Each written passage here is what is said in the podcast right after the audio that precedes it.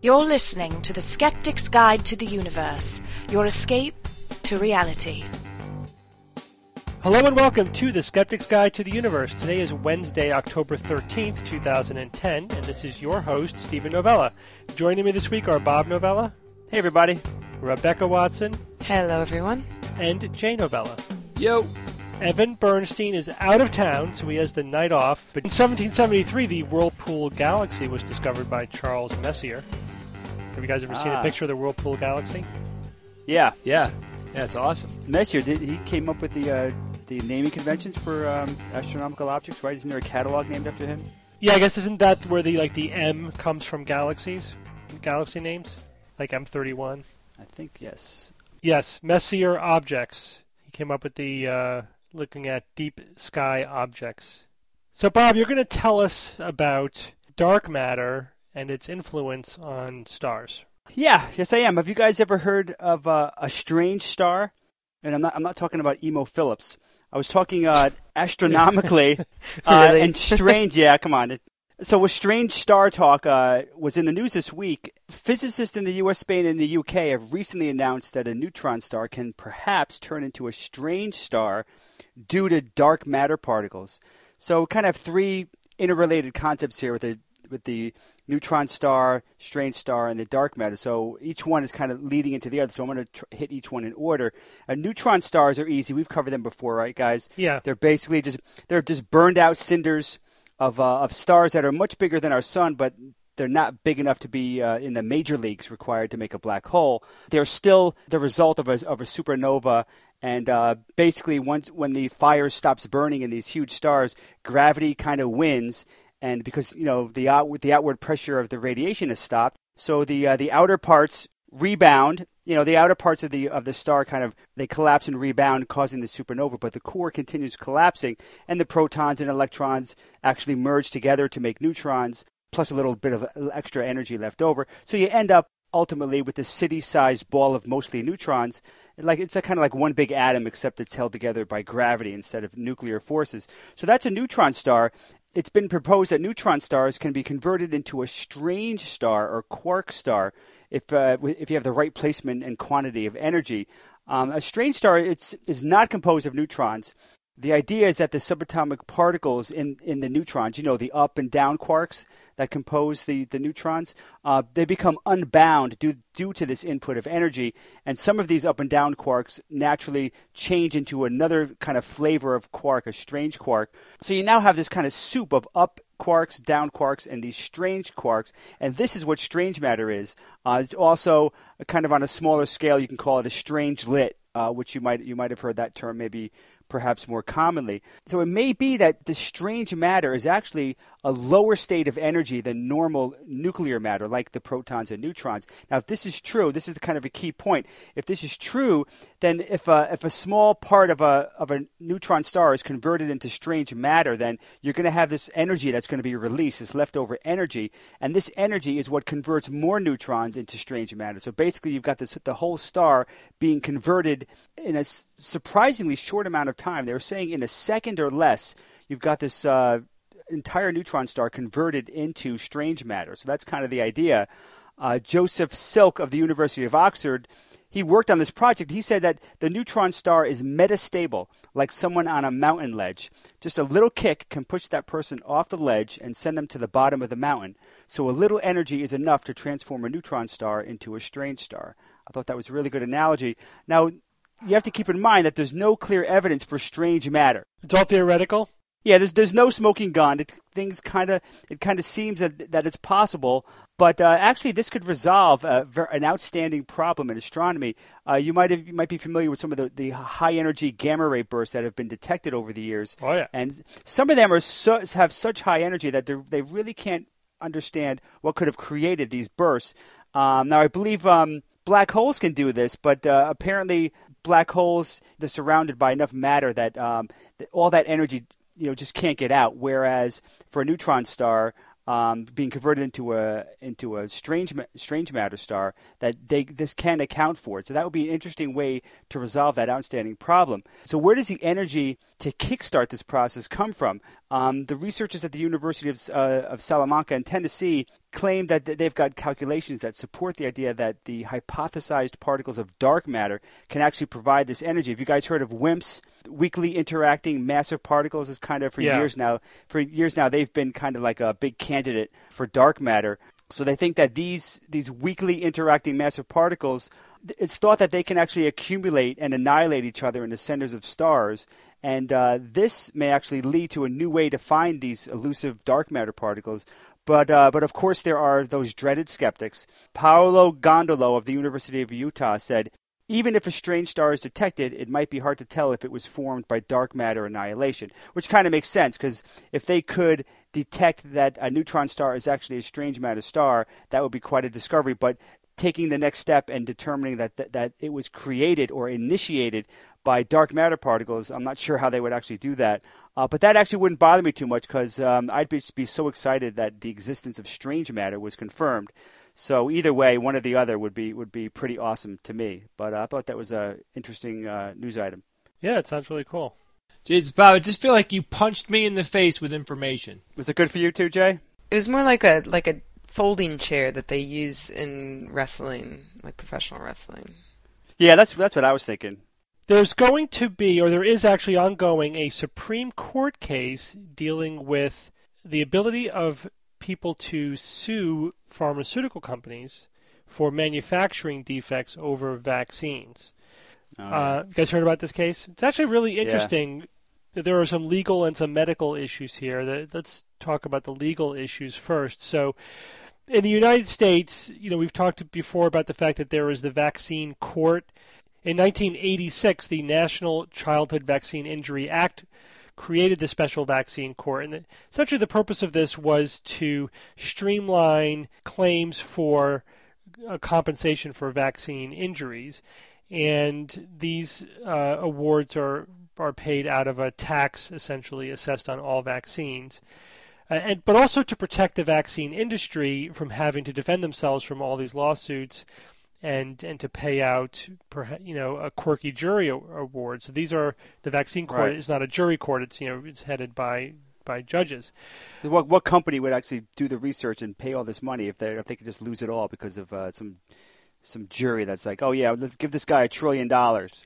Yeah, but so even know? even if they win most of the cases, which is the case, just the just to have to defend themselves constantly from these That's suits, that's true. it it, it true. makes it not really a viable business model. And there, there was actually the risk that you know the vaccine industry would go away, would collapse, you know, based under the the, the threat of suits. So this is a, a pretty elegant solution. People still can get get compensated for suffering a side effect from vaccines. Vaccines do have side effects, and if you happen to be one of the unlucky few who gets a rare side effect, you get compensated for it. There are some side effects that are that are listed.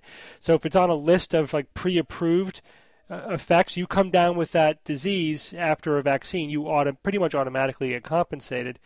And then there are other ones that are not on the list, but you know that um, you can still, if you can make the case that it's related, and the threshold is actually pretty low. It's actually a pretty generous threshold. You just have to, you know, prove that compensation is appropriate, not necessarily make a scientific case that the vaccine definitely caused a specific effect. Steve, did they ever consider just having everyone just sign a waiver saying that uh, chances are nothing's going to happen, overwhelmingly likely, but if something does happen, you waive any right to any compensation because it's you know it's such a it's a rare event anyway, and and I'm sure every most anyone would sign it anyway because because it is very rare.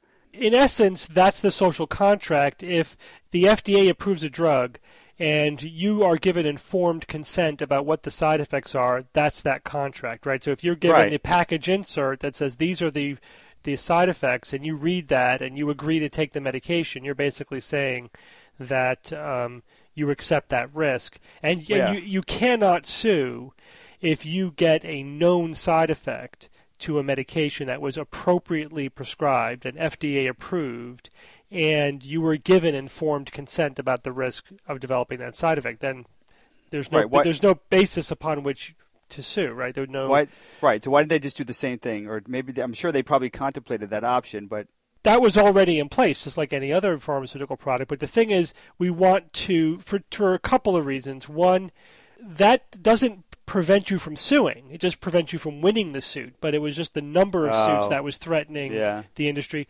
But also, the, it was partly to encourage people to get vaccinated because it's a public health issue. So you, you don't want Right. people refusing to get vaccinated, you know, because of the potential that they may have the financial burden of those side effects, uh, and also some of the you know if you some of the rare side effects can actually be quite financially burdensome. You know, obviously. Is they're they're tragic and can affect the lives of people. There could be neurological side effects, for example, and and I think it's reasonable as a society to say, you know, if you take a hit for the team, basically you will you'll get paid. You'll, you'll get at least financially covered for your care. Yeah, I mean, it's not you don't get pain and suffering, and they don't get to sue the doctors personally, right? No, I you mean, just it's- get you get your medical costs covered. Yeah, you know, but that could be very sense. expensive. Yeah. Uh, But so who covers that, Steve? What if somebody does win a case? there's a tax. Well, that, that's the vaccine court pays pays out of a, a fund that is uh, created by a tax on vaccines. So we all pay for it with the vaccines. So the, here, here's the question now. So there's a there's a specific case that's coming up where the, the parents of a girl who got uh, seizures and neurological injury following the uh, diphtheria tetanus pertussis vaccine are suing. Or they actually they their claim was turned down by the vaccine court. The vaccine court concluded that the the girl's neurological effects were not due to the the DTP vaccine. Uh, now they want the right to sue the company in state court. So the they they basically took their their chances with the vaccine court. That's I think they they're not allowed to sue in federal court, but the law is ambiguous about whether or not the uh, pharmaceutical company can be can can be sued in state court over specifically a manufacturing defect. Again, not a known side effect, but they have to allege that the company did something they weren't supposed to do. They you know they made a mistake in, in producing the vaccine. In this case, the specific accusation is very interesting. They're saying that the an older version of the DTP vaccine, the so-called whole, cell pertussis vaccine, uh, or DTWP for whole cell pertussis, that that had greater side effects and had mo- more of this risk of neurological disease than a newer vaccine, the DTaP or DTAP for the acellular pertussis component of the vaccine, and that the company, which is now owned by Pfizer, that the company knew this and that they had the newer vaccine available, but they still produced the older vaccine because it was more profitable, and they basically were accepting that there were going to be more of these neurological side effects, even though they're rare. So therefore, that's a, a quote unquote manufacturing defect. The company was producing a, an inferior vaccine when a, when a safer one was available.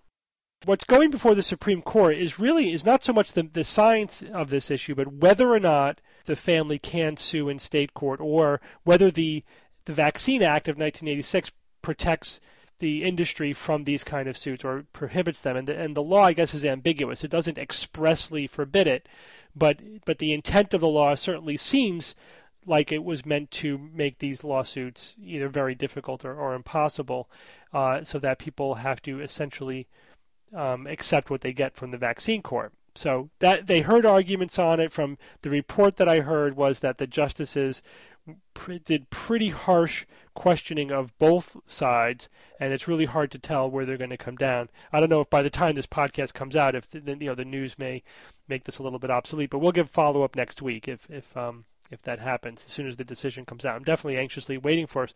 Now, this is very important because there are thousands, literally thousands of cases where parents are alleging that vaccines cause autism, right? These are all being now heard by the vaccine court, and there was a special, you know, autism omnibus set set up by the vaccine court to hear these cases, and the test cases are all being rejected. You know, that's you know there is no evidence to support a link between vaccines and autism if the Supreme Court says that the parents can sue the pharmaceutical company over this question, then the, the concern is that that will open the floodgates for these thousands of lawsuits alleging a connection with autism. And yeah, so of course the anti-vaccine you know movement would love that, and they they would do it for no other reason just to bring the you know, the vaccine uh, industry to its knees, whether or not there's they win any of these cases or there's any anything to their accusations. That's kind of the whole point of the act was to prevent that from happening. Steve, I have a question for you. Yeah, Let's say that all vaccinations stopped. yeah. What do you think, like, five years would be like? Parents would once again know that what it means to live in fear of your kid, you know, contacting polio and measles and whooping cough and a lot of these diseases that have been either significantly reduced, essentially no longer endemic. Or, you know, now some of these are coming back actually because of the reduced vaccination rate, or like whooping cough never really went away, but it was pretty minimal. Do you think we would have like obvious and massive Yes. amounts of people? Yes, we would go back to the 1930s or 40s, you know, when before the vaccines were there. I mean, you know, it, it'd be better than that in that you know we have medical medical care. The more the mortality of these diseases is lower simply because we have better medical care. You know, we can keep people alive even if when they have severe whooping cough better than we could in the 1930s or 40s. But it, but the bottom line is that the, these cases would skyrocket. And it would be horrific. It would be horrific. Yeah, there's just no question about that. Um, it's already bad enough just with the vaccination rates dipping below herd immunity, you know. Very quickly, the, the medical issue here is also very interesting because this is one of those cases where you know there were there were case reports of seizures and sometimes neurological injury following the whole whole cell pertussis vaccines, and there actually were you know lawsuits and and uh, awards you know associated with that. Um, but it turned out it turns out that with you know better uh, studies, it, looks as if there really isn't a connection. Now, you know, I, I really tried to wrap my head around the research on this, and, and from what I hear of other people's analysis, that this it's still kind of a bit of a murky question, but.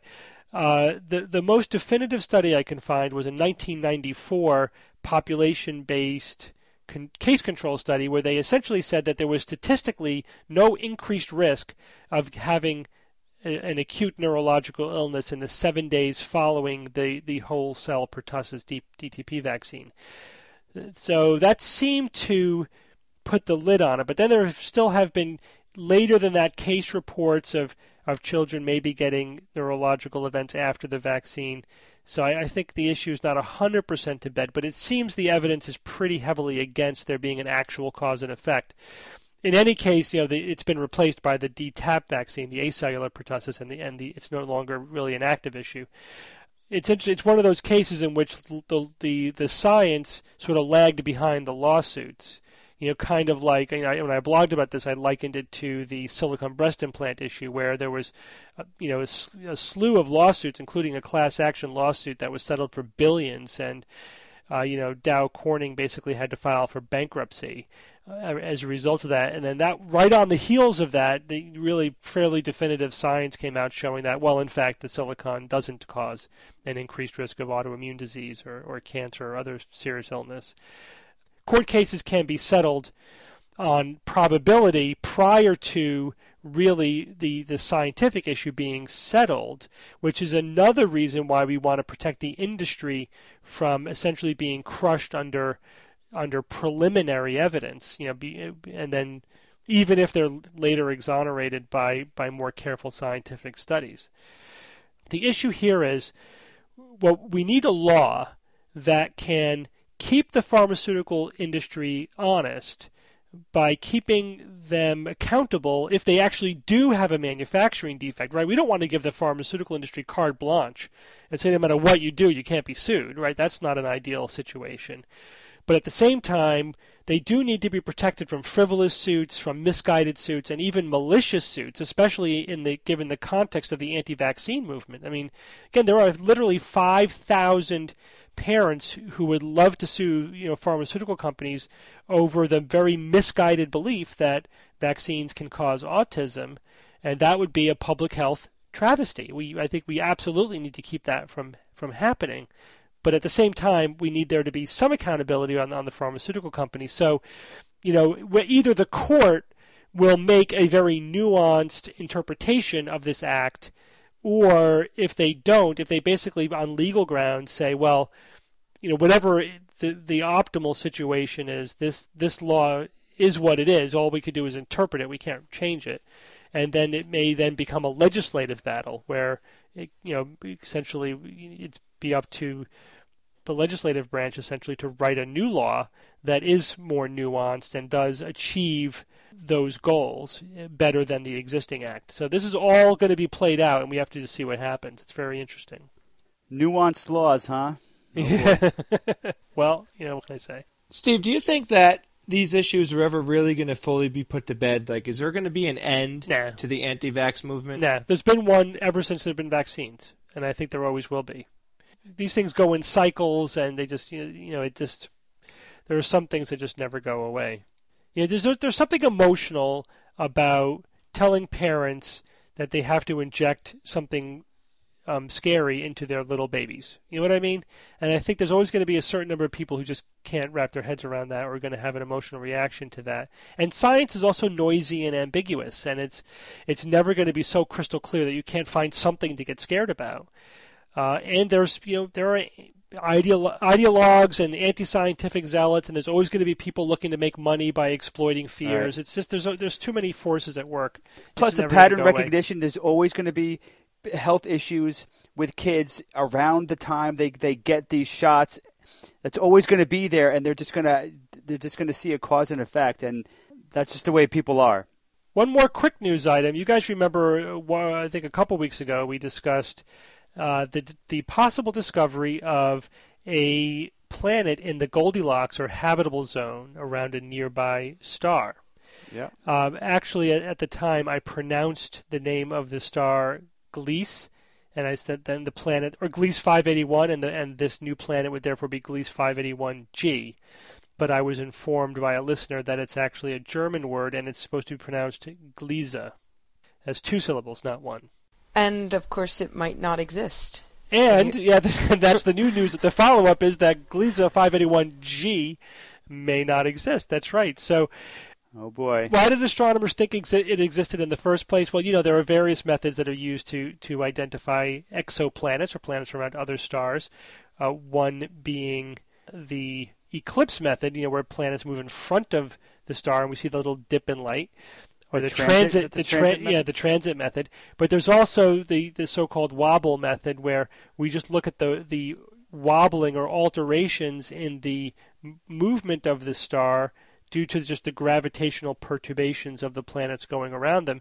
And you know we, we're getting very good at making very precise measurements and using computer algorithms to pick a, pick apart the different movements of the star. It's amazing when you think about it. So around Gliese 581 there's at least five known planets, and imagine all those planets all affecting the movements of this of that star at the same time, and having to pick them out, uh, you know, separate out all of those movements. But that's basically what astronomers are doing, using this method. Th- That, again, that was the method, the wobble method that was used, and uh, based upon the analysis of two different data sets of observations uh, that the team published recently that the this discovery of of a fifth planet, the the uh, 581G, that uh, they believed was about three to four Earth masses and in the habitable zone, although still very close to the star. Um, however, this claim has been contradicted now by an independent analysis. A Swiss group did an independent analysis of a of a different set of observations, 180 measurements made over 6.5 years, and looking at their data of the same star, they reported that they did not find any evidence for this fifth planet. So essentially, now we have two different data sets with contradictory conclusions.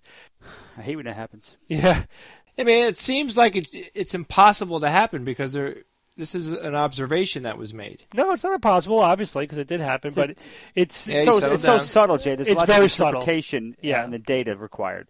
Uh, it's not it's not like a picture of the planet. There it is. they they are picking a tiny signal out of very precise measurements.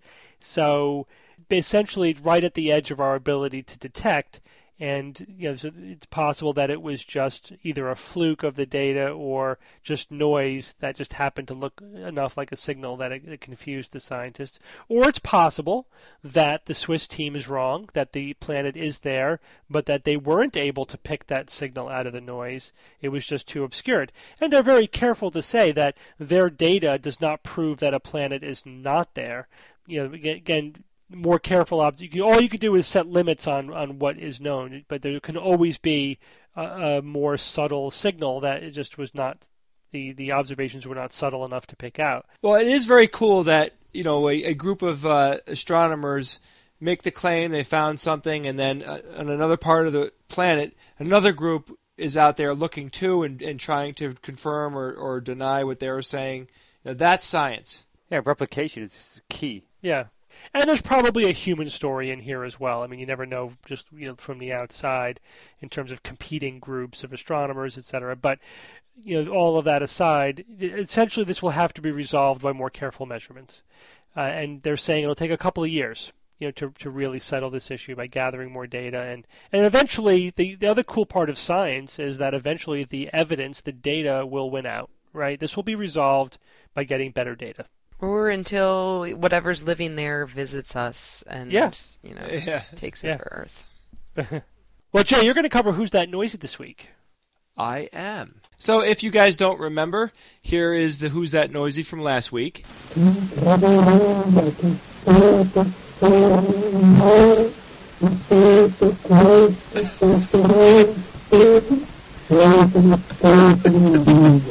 So what do you guys think that was? Uh, So it wasn't the teachers from Charlie Brown. Huh? No, That was the only guess I had. it was actually uh, thought to be because it's a little unclear, but it's thought to be the first ever recording of human voice. Really? Right. On like a Yeah. wax cylinder or something. Yeah. Dare you guess who guessed it first? Trinock. Exactly. Yeah. That guy How is did a I know? machine. That's incredible. I'm shocked. All right, being that Evan is away on business, and uh, I asked Steve to let me cover Who's That Noisy, I had a little fun with it. So I have a couple things I'm going to play for you guys. A couple. Um, couple. Yeah, one of them just happens to be now. It is Boy. the month of October. That is my only uh, hint on this one. The month of October. It's a ghost. No, It's a pumpkin. please identify what this is. A naked American man stole my balloon. A naked American man stole my balloon. oh yeah, baby. Good one, Jay. Send that in if you can guess what that is, or I thought you said you had a few. I do. Okay, here's the real one. Well, not the real one, but here's the one that is uh, going to be puzzling. And take a listen.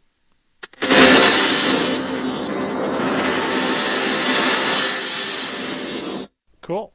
Very interesting. Uh, Sounds Hmm. nice and sciencey. By the way, A naked American man stole my balloon. oh man. Well, thanks for covering, Jay. Good job. Well done. You have time for one email. This one comes from Andy Paolo from Glastonbury, Connecticut, just around the corner. And Andy writes, I thought you might be able to shed some light on the seemingly magical properties of McDonald's food in the movie Supersize Me and this article from the Daily Mail. It seems that McDonald's burgers and fries will not decay if left out, and for some reason that's a bad thing. I don't know if the fact that food should decay is a false premise, but I thought this might make an interesting quick topic if you haven't already discussed it. Thanks for the great podcast year after year. Well, thank you, Andy.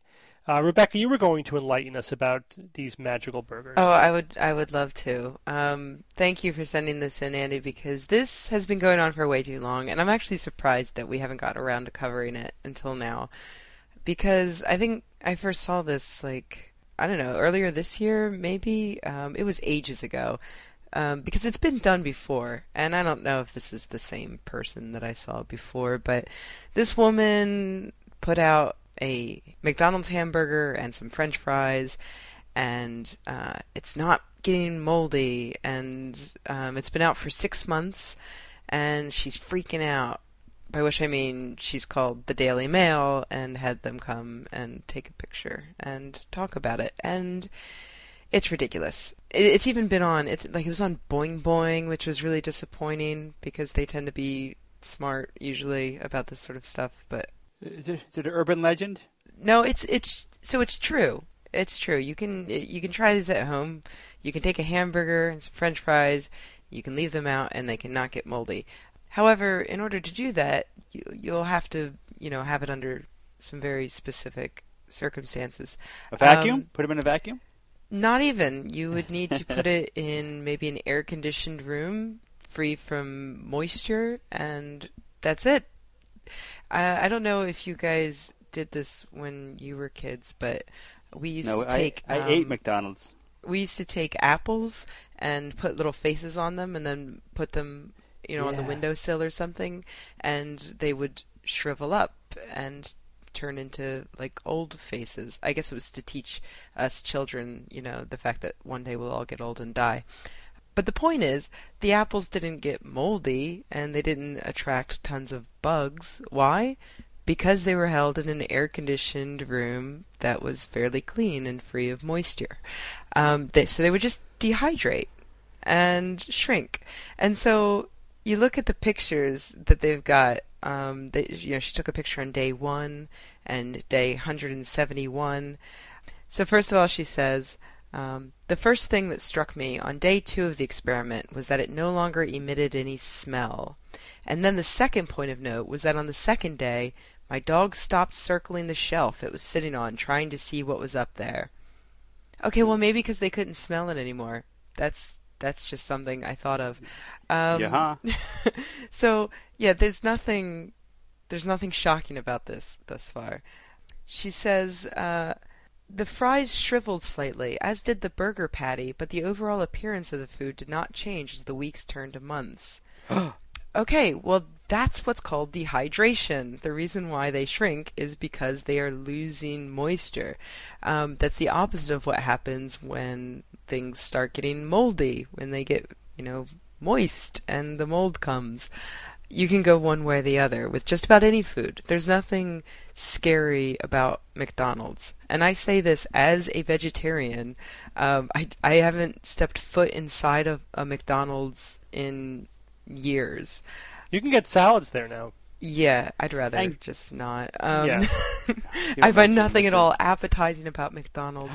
I don't Oh, do come fast on. food. But McDonald's McDonald's hamburger, the little that little tiny hamburger. I don't Oh, I don't begrudge you your McDonald's. And the thing Good, is, good. I I there's nothing there's nothing about McDonald's that is less natural, less or or more artificial than a meal you would get at TGI Fridays or any other restaurant. There's nothing Okay. plastic in them. There's no wax. That's the thing. What's the implied claim there? Yeah, well, you know what she, she says. Um, at six months old, the food is plastic to the touch and has an acrylic sheen to it, implying that it's this unnatural synthetic thing that's terrible for you. But no, actually, you know, you can look up the ingredients for McDonald's food. Um, they put it out there. It's it's Yeah. meat. You know, it actually is meat and bread. Um, you know, and and That's potatoes. just what happens when it dries out. That's all. Right, exactly. Well, but the That- thing is, guys, everybody would expect any food left out long enough to rot. And you would if you had never um, if you weren't like a total slob like I have been in the past or you know I've lived with roommates who were who you know might like drop a piece of bread somewhere you know behind the kitchen counter that you find 6 months later and it's like a crouton. You know it doesn't necessarily get moldy. So why does uh, why does bread get moldy in the bag? because of moisture and and you know uh, mold spores Yeah. it's not the bread drawer and the bag keep the moisture in. right. It's not it's not magic. If you if you but if you take that same bread and you put it in a vacuum what happens? It doesn't get moldy. If you leave it in a dry cool place like an air conditioned building then yeah it'll just like the moisture will just go away. It doesn't get moldy. Could you theoretically eat it? Like you know a month later? Theoretically, a little theoretically it probably wouldn't taste very good so yeah i wouldn't i wouldn't recommend eating it no what she should have done was to take a normal, average, you know, natural hamburger, put it side by side, and see what the difference was. And it, uh, I assume it would be pretty much the same effect, and Yeah. it might have altered her conclusions a bit. But uh, that's just science. Yeah That- exactly or you know take take your happy meal and leave it outside and see what happens Right. Um, put it in y- multiple different environments to see what Yeah. happens. So yeah But is it overall? Is this implying that fast food is lower quality or has plastic in it or whatever? You know, It's loaded with stuff? preservatives. right, not what they natural. Yeah, and what the what the Daily Mail did was go to McDonald's and ask them why their food isn't biodegradable, which is just completely ridiculous. Wow. um, the, guess those ridiculous. apples that I left on my, you know, on the the school chalkboard thing. I mean, that's are they not biodegradable? No, they were just apples. You know, just because something just because something is dehydrated. How about some beef jerky? Is that you know is that Yeah, biodegradable? right. Have you ever seen beef jerky? I mean beef that jerky basically moldy? is left out meat, yeah. Yeah, right. It's Yeah. dehydrated meat. and I love jerky. So yeah, I mean, if anybody out there wants to replicate this experiment, please do. Um, but yeah, just maybe throw in a few more variables so we can see what's going on. Yeah, control for some variables. Well, we have a great interview coming up with Ben Goldacre, so let's go to that now.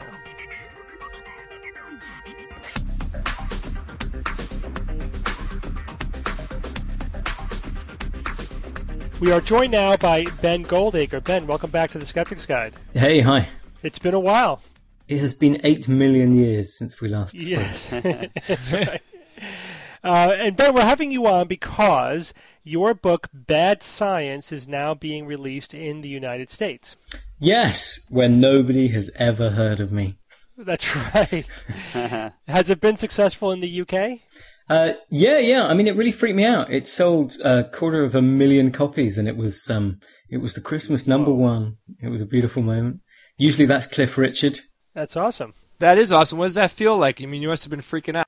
Uh, yeah. To be honest, I, I mean, I like it sounds slightly sanctimonious and naff, but um, I'm like a real evidence-based medicine nerd. So to me, the fact that firstly I managed to get away with basically writing an epidemiology textbook with some uh, sort of bad jokes in it uh, under the cover of quack busting, and that a lot of people bought that, that was a source of um, enormous pleasure to me. Yeah, Really pulled one over on them, huh? exactly. Uh, one thing you do in your book that uh, perhaps we don't do enough of in our quack busting is going after so-called big pharma because they produce a lot of bad science as well, or at least they do their best to promote whatever science will make them money, good, bad, or indifferent, right?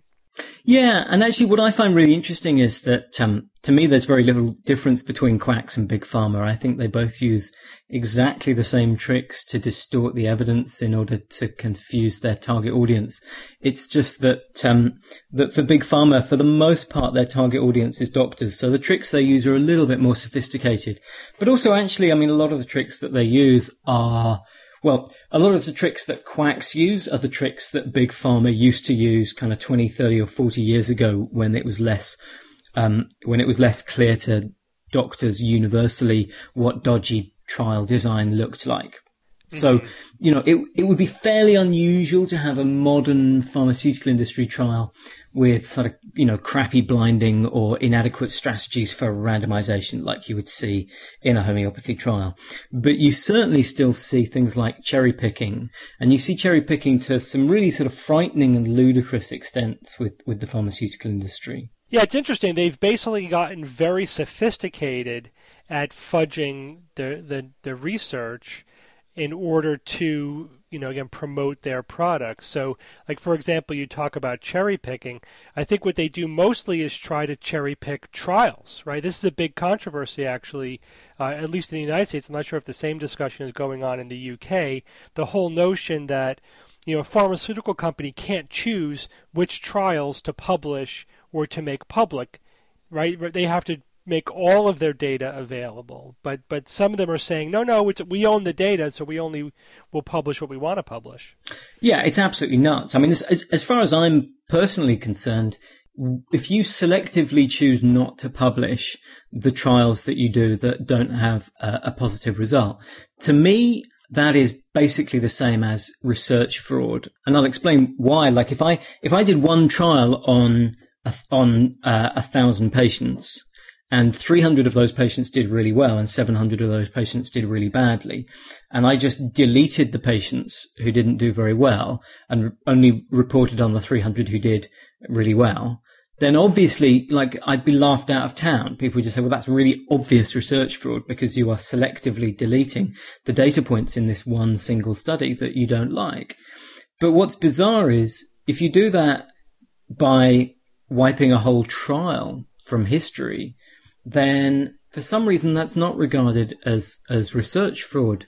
For some reason that's regarded as some kind of, you know, sort of marginally questionable behavior. But it's uh, to, to me it's it's it's unambiguous you know you are you're you're poisoning the well and the the really sad thing i think about that is there's there's lots of really good quality evidence now which i've which i've written about in the column a lot showing that um that the claims made in adverts, like direct to doctor adverts in um, in medical academic journals, that the claims made in those adverts aren't supported by proper evidence.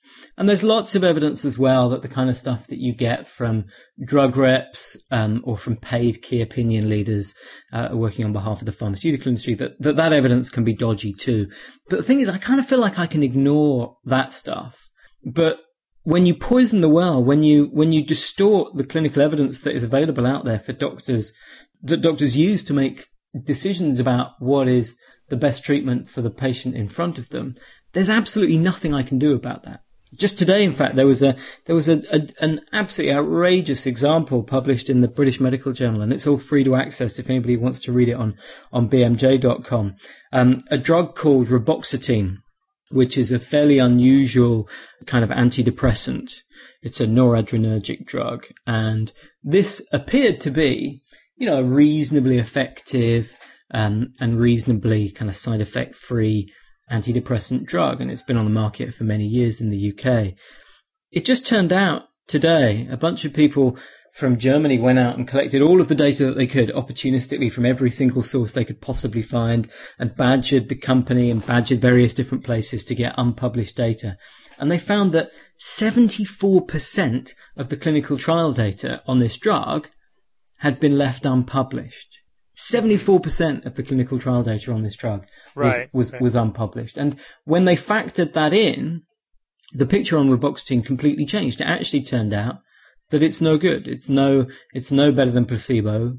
It's basically worse than alternative antidepressants. And God knows antidepressants are basically pretty rubbish drugs anyway for mild and moderate depression anyway. It basically is, is either useless or worse than useless. And mm-hmm. I kind of feel like as a doctor who, you know, I think I've, I think I've prescribed reboxetine myself to people in the past. And you kind of think, well, how am I supposed to know whether something works or not if it's not by reading clinical trials. And and it's it just seems obscene to me that there's no law saying that you have to publish everything that you produce on a drug. It, it's it's it's insane to me. How did they persuade them? How, how did they persuade them to release that unpublished data? To me, I would think that would just be burned in some huge bonfire and never to be talked about again. How, how do they convince him to do something like that? Uh, it's always a huge game of cat and mouse. Um, if you read on bmj.com, you can read all of the effort that they went through there. What you often find is that something will be lodged somewhere with a regulator. Sometimes you'll find that there are inconsistencies in the data that's lodged with one regulator and the data that's lodged with another.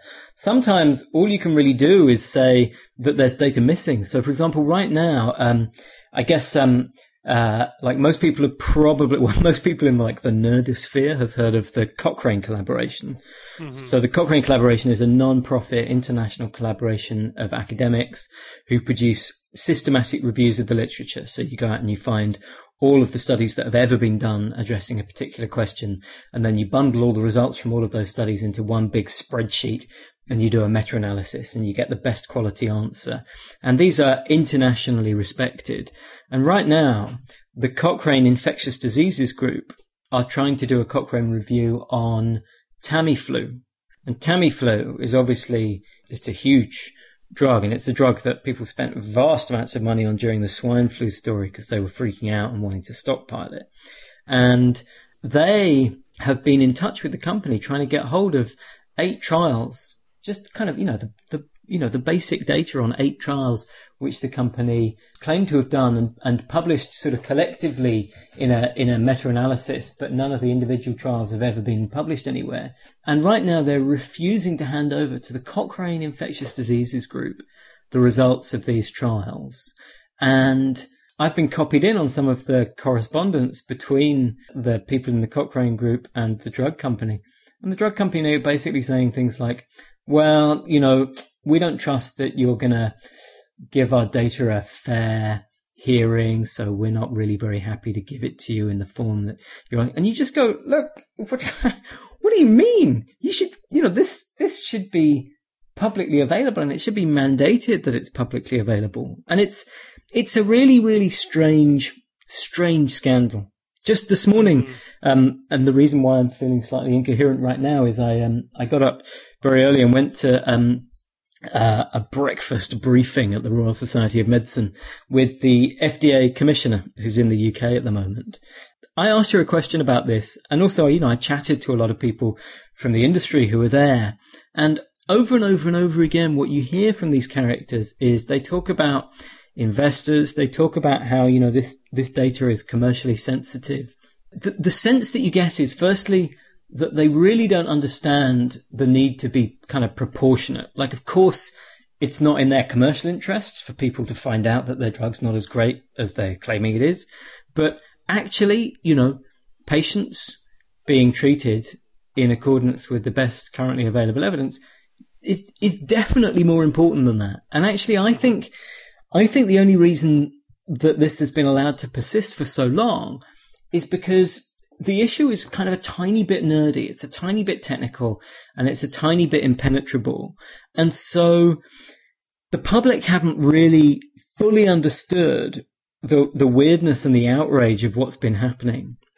And I think that kind of touches on a lot of the stuff that, that people in the, in the kind of skeptic movement although I still want to stick my fingers down my throat every time I even sort of speak that phrase. But it, you know, you know what I mean, like the kind of nerds who are interested in the yeah. kind of stuff that we're interested in.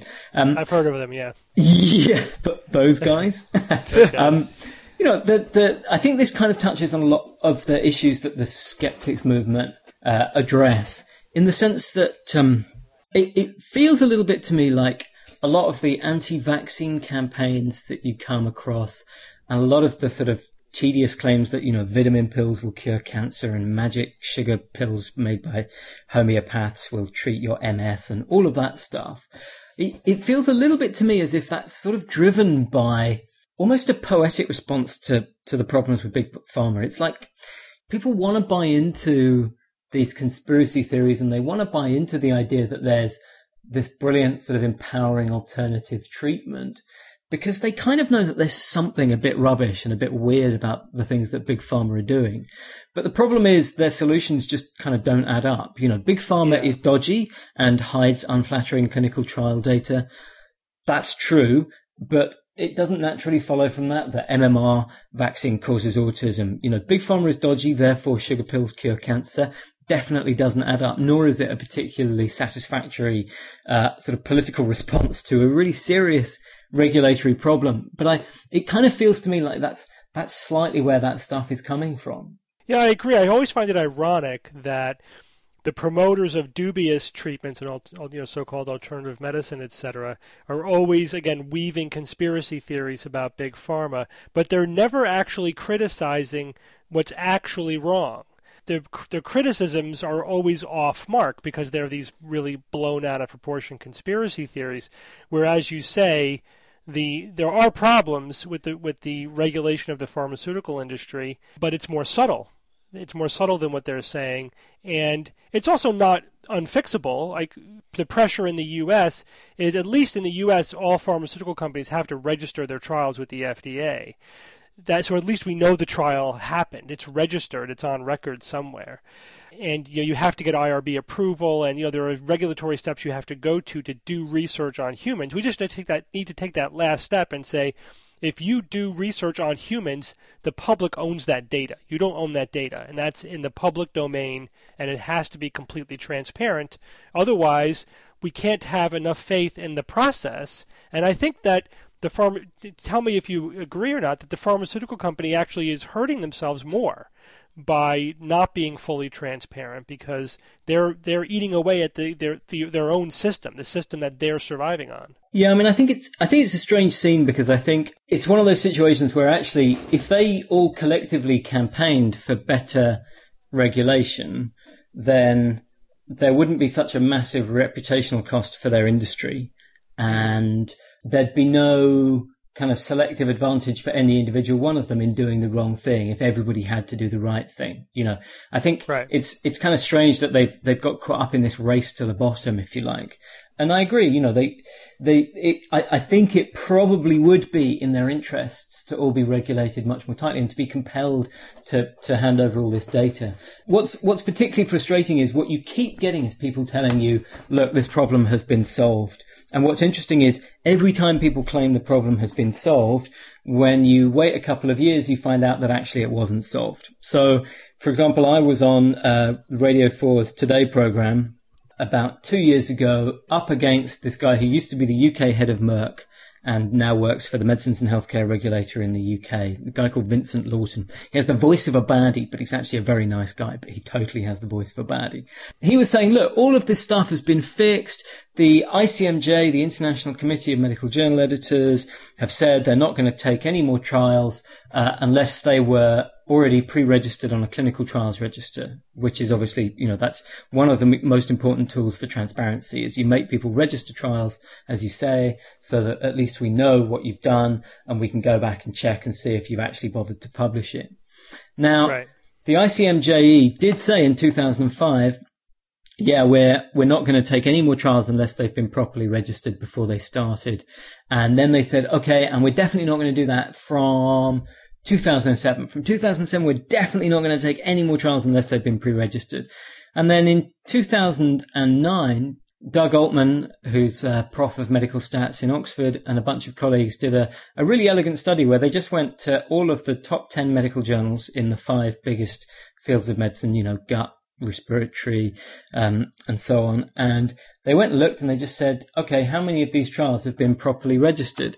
And the answer was like still a huge proportion. I can't remember, maybe a third or a half hadn't been properly registered before they started. And this was even after the deadline that the ICMJE had set saying we're definitely not going to take any more.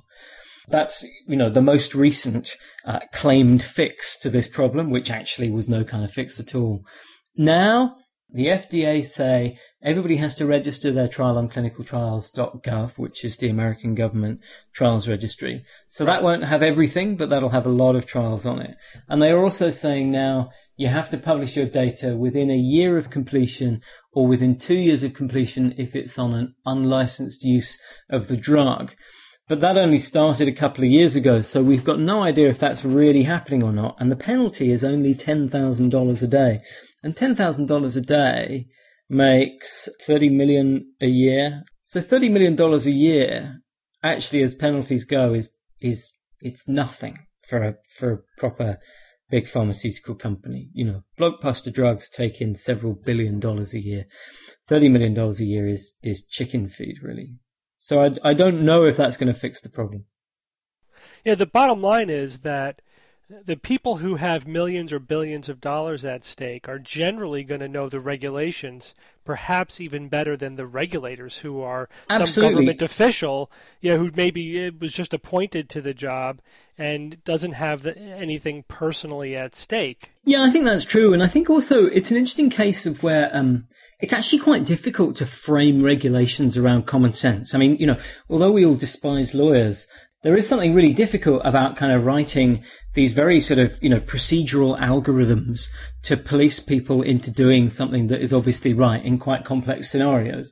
And in, in the UK, you know, with, with the problems that we've had with our libel laws, the, the most difficult question to answer is where people say, okay, write a new libel law, write a libel law that allows people to, um, you know, make justified criticisms of people, but doesn't allow you to, to unfairly uh, tear somebody's reputation apart without justification, but that also allows people to occasionally make honest mistakes and so on. You know, it's, it is actually quite difficult to frame these regulations, but I don't think it's so difficult that it can't be done. Like, and I think in a lot of cases there is, there's a strange situation that's arisen with the pharmaceutical industry where there is a huge volume of legislation and regulation. I mean, when I talk to people from the pharmaceutical industry, they kind of go, what do you mean we need more regulation? You know, I, I, I had to submit 345,000 sheets of A4 to get that drug on the market. and you go, well, yeah, and you still hear like five trials. Um, Right. So I don't, I don't know or care what was on those sheets of A4, but it obviously wasn't, uh, you know, the stuff that I wanted. I, I think the problem is regulation is a really tricky business and it can very rapidly turn into a bit of a game. And also what you tend to get is a kind of strange regulatory capture. You get this sort of strange situation that emerges where the only people who like have a lot in common with each other in their work life are the people who work in the regulator and the people who work for the regulatory affairs department of the companies. So inevitably they spend quite a lot of time hanging out and they kind of identify with each other and there's a lot of movement between posts in the two organizations and and that's all kind of really unhealthy as well. Do you think that there's any plausible role for academia in in this problem to tr- to to take up some of the slack or uh, you know prevent some of the abuses that are going on? Well, you know, I, I think academics and doctors are in a really interesting position here, actually, because firstly, like something to be really, really clear on with all of this is I'm actually in favor of the work that the pharmaceutical industry do in general. Like there is no medicine without medicines. They develop these really amazing, fantastic compounds which have extraordinary and often very clever and very nuanced effects on the human body. You know, there's no doubt that these companies produce absolutely fantastic science some of the time. And I think it's a real tragedy, firstly, that doctors and academics can't feel really positive and enthusiastic about collaborating with industry. Because when you think about it, that should be the most natural thing in the world, you know. And it's it's strange how like any of us who work in in academia or medicine, we all kind of know that when you you know you chat to a friend about a project they're working on with the, with a pharmaceutical company, and they always tell it to you with a kind of shit-eating smile, like they know it's a little bit dodgy, and you know people are a little bit embarrassed to be collaborating with this industry, and and and it, it shouldn't it shouldn't be that way, you know, like they could be really great and it wouldn't take that much. Like I'm not some kind of weird, kind of rabid anti-capitalist, you know. I mean, obviously a lot of the work that gets done by the pharmaceutical industry is by academics or people who used to have academic posts and now go off to be industry scientists. I, I don't think it's very realistic to say that academics can do trials instead of the pharmaceutical industry just because we don't have societies that are configured in that way, you know. Um, I always find it really weird when people say 90% of all clinical trials are paid for by the pharmaceutical industry, as if that was the pharmaceutical industry's fault. you know, like, you know, we've, we've all made collective voting decisions, I suppose, even if maybe we don't feel like we personally voted for the kinds of parties that would make these decisions. But, you know, as a society, we've collectively made these voting decisions that, um, we're not going to fund a lot of, uh, state sponsored clinical trials research. And so to an extent we have to accept that this stuff is going to be done by the pharmaceutical industry and we have to we have to try and get you know find ways of making sure that it's regulated in such a way that um that it's just done transparently. I mean, you know, the requirement that I would have in mind are pretty minimal. It's just, you know, it's just publish everything that you get from human trials, you know. Yeah. I agree. I think just uh, it's a it's an industry based upon science. The regulations largely revolve around science, and science requires transparency. And I think that that's you know that's been identified now as a problem, and that's absolutely fixable. So Ben, thank you so much for joining us. It's always fascinating talking with you. It's been too long since we've been in the same room together. We have to find a way to be at the same skeptical conference at the same time. yeah, that would be awesome. Yeah, so that Ben, that means go to do uh, TAM Nine. Let's get that on. Right. Yeah, yeah. Well, where's it? Where is it? Is it in Vegas? I quite enjoyed Vegas. Yeah, go It to was, uh, Vegas. Next time in Vegas, you got to go there. I've never felt more English in my life than when I was in Las Oh Vegas. Oh yeah, you were definitely very, very English when you you were last at TAM Las Vegas. I, I didn't notice. And uh, everyone should look for your book, Bad Science: Quacks, Hacks, and Big Pharma Flacks by Ben Goldacre. Yeah, you should buy that because uh, they'll be rare one day. You know, Yeah. the American edition certainly will be. All right, Ben. Thanks a lot. Hey, thanks, boss. Cheers. Good night. Later. It's time for Science or Fiction. Each week, I come up with three science news items or facts, two real and one fake. Then I challenge my panel of skeptics, skeptics to tell me which one is the fake. Is everyone ready? Hmm. Yeah. All right, here we go. Item number one researchers find that feeling in love is as effective in pain relief as narcotic medications. Item number two a new study finds that whale feces contributes more nitrogen to fish ecosystems than all rivers combined. And item number three astronomers have discovered the largest galaxy supercluster ever with hundreds of galaxies and with a mass of around 800 trillion solar masses. Wow. Jay, go first. So this first one, where researchers find that feeling in love is is as effective in pain relief as narcotic medication. That's very gray, Steve, because like how much narcotic medication? You know, like it's very unclear. I'm sure there's a level of narcotics that you could get that would completely blow away. I believe that that uh, this statement is quite unambiguous. Yeah, so I, you know, it's it's an interesting idea. I mean, the chemicals that are released when you're in love. I mean, your your brain chemistry changes to a certain degree when when you're in love, and and it changes uh, your perception, and it changes a lot of different things that go on in the brain. And I'm sure that there is a a feel good sensation that goes with it that could actually affect pain. So I, I, I believe that. I don't know to what degree, but I, I think there is something very true about that. Item number two uh, study finds that whale feces contribute more nitrogen to fish ecosystems than all rivers combined. That's really interesting. I mean, I, I, I know that, uh, of course, whales are gigantic mammals, like they're varying size mammals, but the, you know some of them are just incredibly huge, which means they have to eat a lot. And if they eat a lot, they poop a lot. So there's a lot of whale poop out there. But compared to the size of the oceans, could th- could that possibly be true? That's really interesting. And the last one, uh, the astronomers that discovered the largest galaxy supercluster ever with hundreds of galaxies. Wow. With a mass of around 800 trillion solar masses. My God. Wow. God, I hope that's true. I'm going to say that the whale poop is the fake to a degree. It's it's I'm sure that it contributes, but it's not it's not the the leading factor of nitrogen. Okay, Rebecca. Oh man. Yeah, I okay, so love yeah, I can see love being as effective. Like like like Jay said, um your whole brain chemistry changes and um love is awesome. I mean, yeah. Makes total sense. it's true. It is. It's very powerful, and um, and you put up with a lot of you know stupid bullshit for it. So it's got to be a good pain reliever. Um, you don't even notice the bullshit, you know, for at least the first few months. So I think that's true. I My theory is that the in love phase lasts just long enough, you know, evolutionarily speaking, and within our evolutionary milieu, just long enough to get knocked up.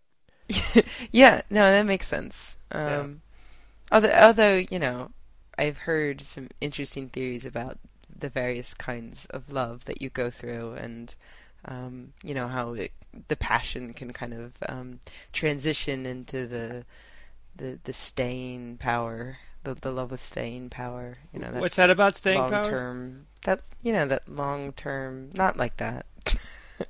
I'm not even being perverted, Jay. Sorry. Uh, bonding. Bonding is the the word I was looking for. Anyway, you know what? Anyway, I think it's true. right. Um, that's the only one that I'm fairly certain about. As for whale poo um, contributing more nitrogen to ecosystems than all rivers combined, I know one person in the audience who's going to be very excited right now. Um, Izzy Lawrence, my my friend uh, here in England, we were doing uh, we were doing a, a skeptical talk thing together a month ago or so, and during Q and A, for some reason, Izzy just blurted out that she she doesn't think whales poo um, because she's never seen it before, and that it would have to be an enormous amount of poo, but she's never seen whale poo before. So I know she's going to be listening quite intently to, to hear exactly what this is.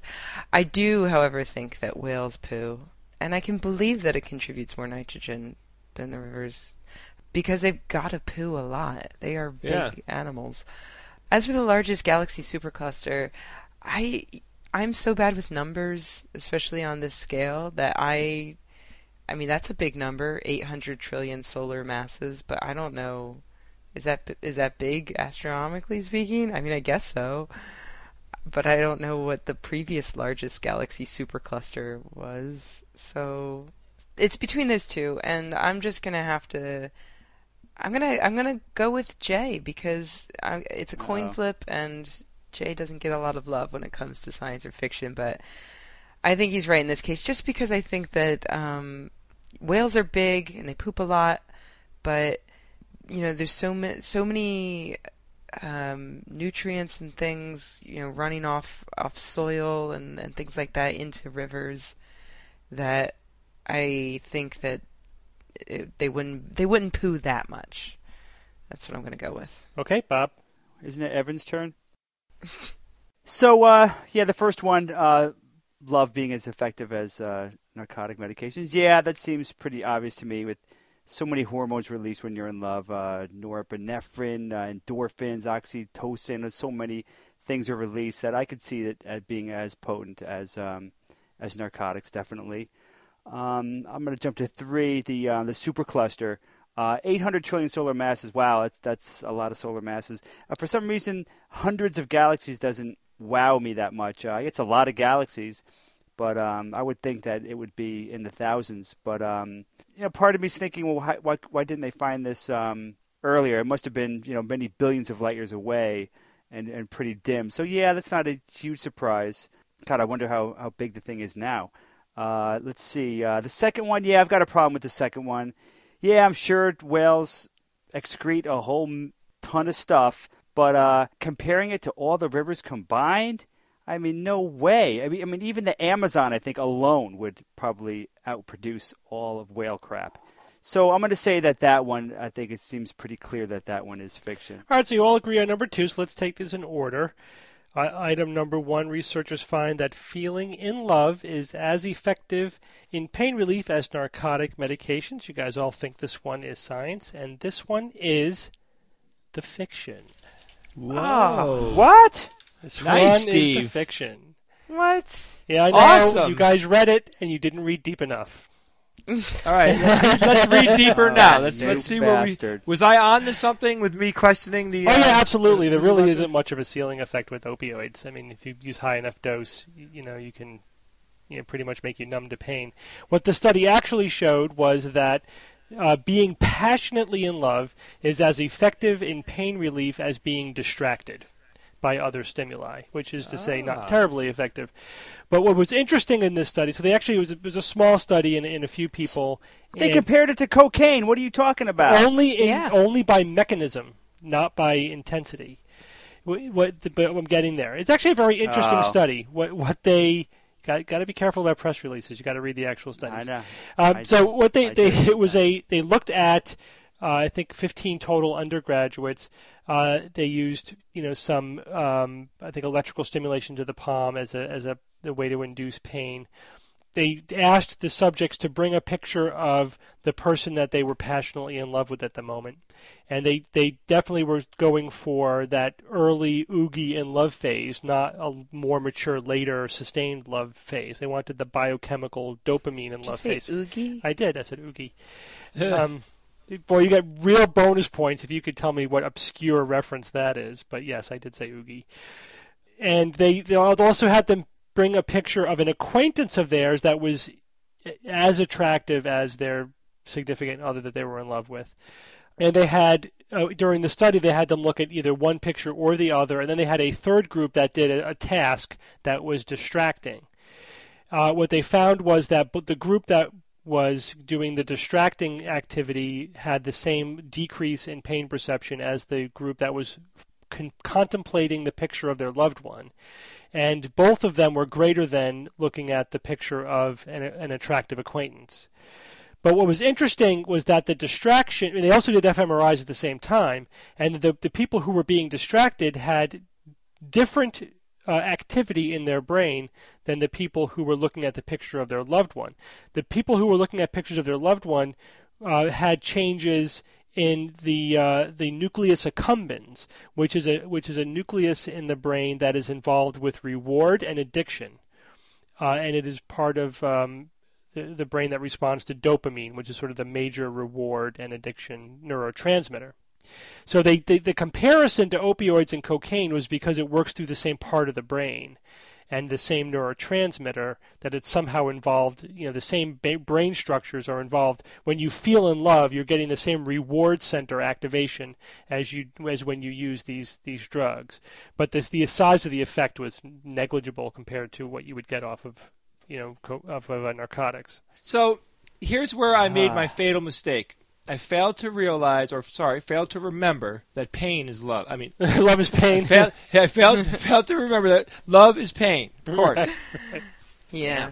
Yeah. That means you're in a good place, though, Jay. you're right. that's right Oh boy. What you forgot was that your brother is a sneaky bastard. That's true. That's what you should have remembered. yeah Good job, Steve. I mean, but get let's get to the whale crap because I find Okay. that hard to believe. okay Bob, you want to go from love to shit? really? A new study finds that whale feces contributes more nitrogen to fish ecosystems than all rivers combined, and that one, of course, is science. Very interesting as well. Wow. There's a couple of things here. First of all, yes, whales produce a lot of poop. You know, whale poop is massive. However, the conventional wisdom was that whale poop would sink and actually would remove nutrients from the the Yeah. uh, upper parts of the water where most of the fish are because it would sink it down to the bottom of the ocean. Uh, however, what the scientists discovered, they just published a study in PLOS One, that whales also put out a type of poop that is very loose and floats on the uh, near the surface of the water, and that the volume of this poop is actually sufficient that it would create what, what, what they called a significant whale pump. Whales actually feed lower down in the oceans, and then their feces is expelled higher up. So they are they are continuously pumping nitrogen from the lower parts of the ocean to the upper parts of the ocean, and the volume is so significant, even with reduced whale populations, that it's actually worldwide a more significant contributor to the nitrogen cycle in the ocean than all the rivers in the world, according to their study. This is not true of every place in the world because, like for example, there's the dead zone in the Gulf of Mexico. Are you guys familiar with this phenomenon?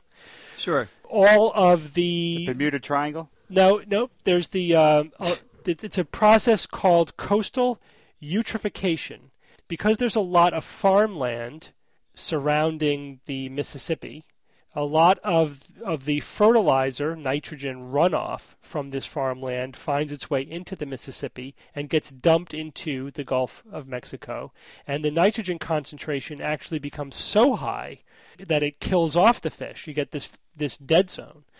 And it gets worse, of course, during those times of years when there's going to be a lot of runoff from uh, nitrogen based fertilizers in these areas. It's actually one of the what apparently completely legitimate points about uh, industrial farming. You know that we, we have to figure out how to deal with this problem of uh, of runoff because it actually does create these dead zones.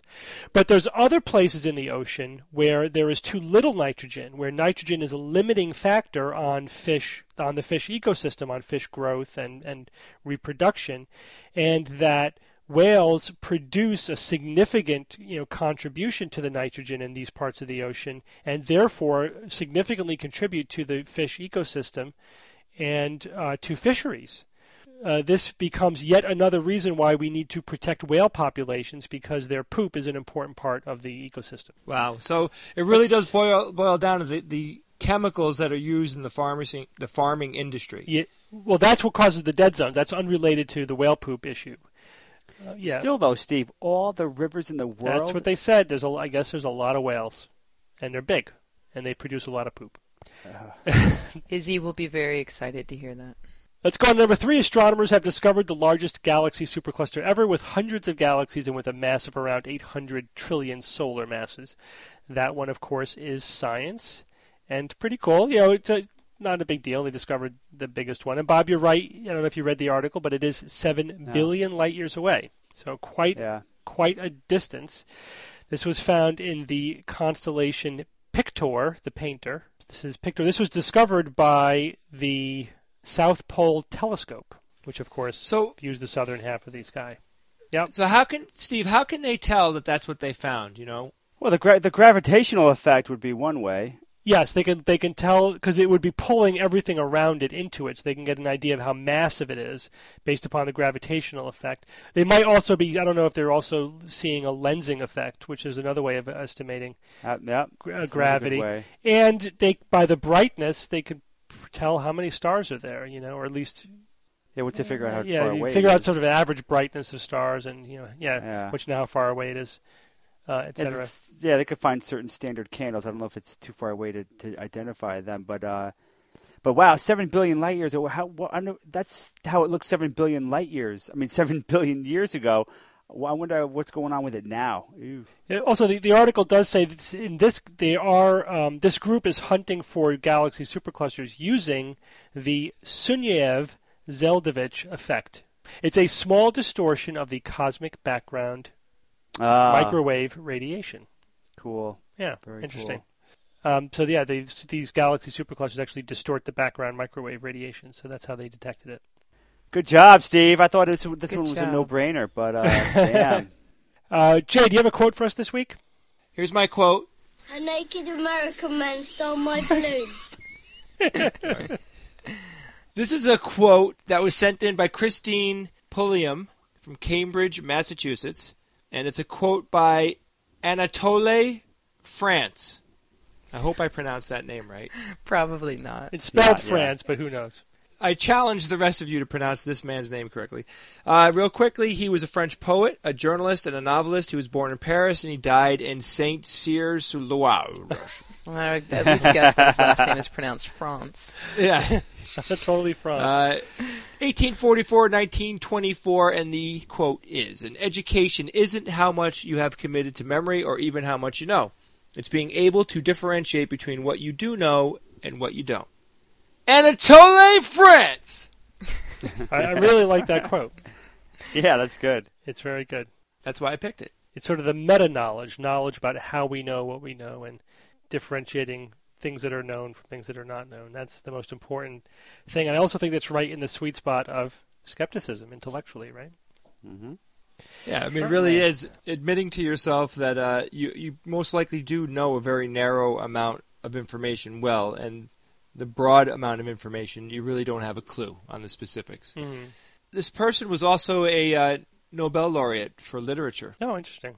Yeah. Hmm.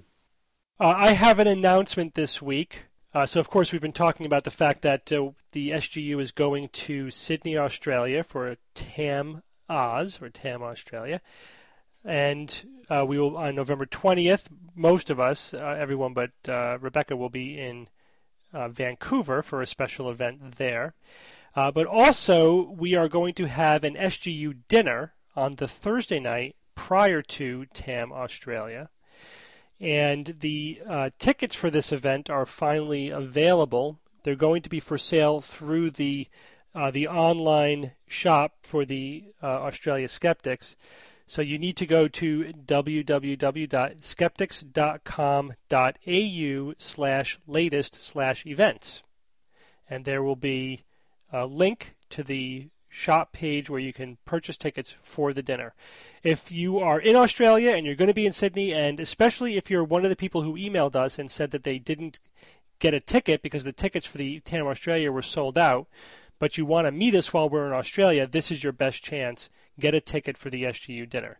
These things do tend to sell out quickly, so if you if you want to make this event, I suggest you get tickets soon. Yeah, I mean, it's it's going to be such a cool event. I'm going. Yeah, I, I thought I would probably show up too. Yeah, yeah, why not? and while we're talking about Australia, um, I should mention I'm doing um, a show with Brian Dunning in Melbourne after TAM. I think it's going to be December 1st. And I don't know that all the details are out there yet, but just wanted to let people in Melbourne know because you've been writing and saying that you can't make it to Sydney. So uh, I'm going to come to you. Well, thank you for joining me again this week, guys. Thank you, Thanks, Steve. You're welcome. I got all of you on science or fiction. I just thought I'd point that out. Yeah, yeah, yeah. It happens. It It, does happens. Yeah. occasionally. Want We got to throw you a bone every once in a while. That's true. Mm. Yeah. And until next week, this is your Skeptic's Guide to the Universe.